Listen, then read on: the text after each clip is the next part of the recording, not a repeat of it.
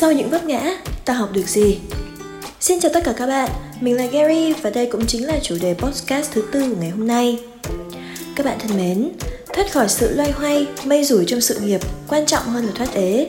Thoát ế chưa chắc khiến ta hết cô đơn, nhưng mà có con đường sự nghiệp của riêng mình sẽ là tiền đề để ta tự tin bước đi trong cuộc sống. Thực chất, rất khó để ta có thể cân bằng giữa sự nghiệp và tình yêu.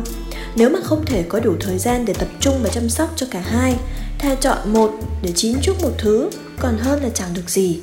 Nỗi buồn sẽ không tồn tại quá lâu nếu mà chúng ta cho phép chúng chỉ là kỷ niệm. Đây là bài học thứ hai. Ta bận tâm điều gì quá mức thì chỉ một mình ta bị hành hạ mà thôi. Đừng trách vì sao mình cho đi mà không nhận lại được gì. Đủ tốt hay là cố gắng chưa bao giờ là điều kiện tiên quyết. Quan trọng là đúng người. Thà thất tình vài lần còn hơn là sau hôn nhân mới khám phá ra điều đó. Chân ái bao giờ cũng xuất hiện sau giông bão.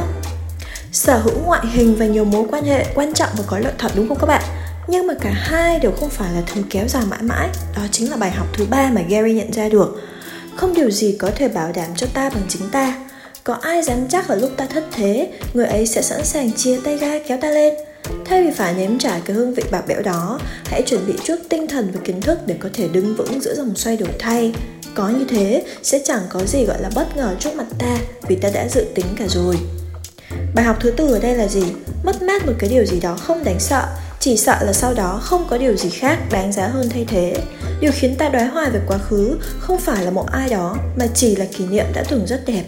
Nếu mà đã biết không thể tránh được thử thách, chi bằng dựa vào chính mình để chẳng bao giờ ngã gục. Chăm chỉ làm việc, làm đẹp, trau dồi kiến thức để bản thân mạnh mẽ, giỏi giang hơn. Đường còn dài, thế gian có vần xoay thế nào, thấy tâm an thì cứ thế bước qua thôi. Và cuối cùng, một cái bài học mà Gary nghĩ là Gary cần chia sẻ với các bạn đó chính là sống thoải mái hơn, chăm chút bản thân hơn, có nhiều thói quen lành mạnh hơn. Không mấy ai rảnh rỗi quan sát ta đâu. Ánh mắt trong chốc lát của người ngoài chẳng thể quyết định vận mệnh của ta nếu ta không cho phép. Ngoại hình quan trọng là một chuyện, trí óc cũng phải minh mẫn và hiểu biết mới gọi là đủ. Tập thể dục, làm việc mình yêu, ăn uống lành mạnh. Nếu mà ta không tự học cách yêu mình trước thì ai sẽ sẵn sàng yêu ta? Cảm ơn tất cả các bạn đã lắng nghe podcast thứ tư ngày hôm nay và podcast mang tên Sau những vấp ngã ta học được gì. Mong các bạn sẽ tiếp tục ủng hộ và lắng nghe những podcast tiếp theo của Gary nhé. Xin chào và hẹn gặp lại.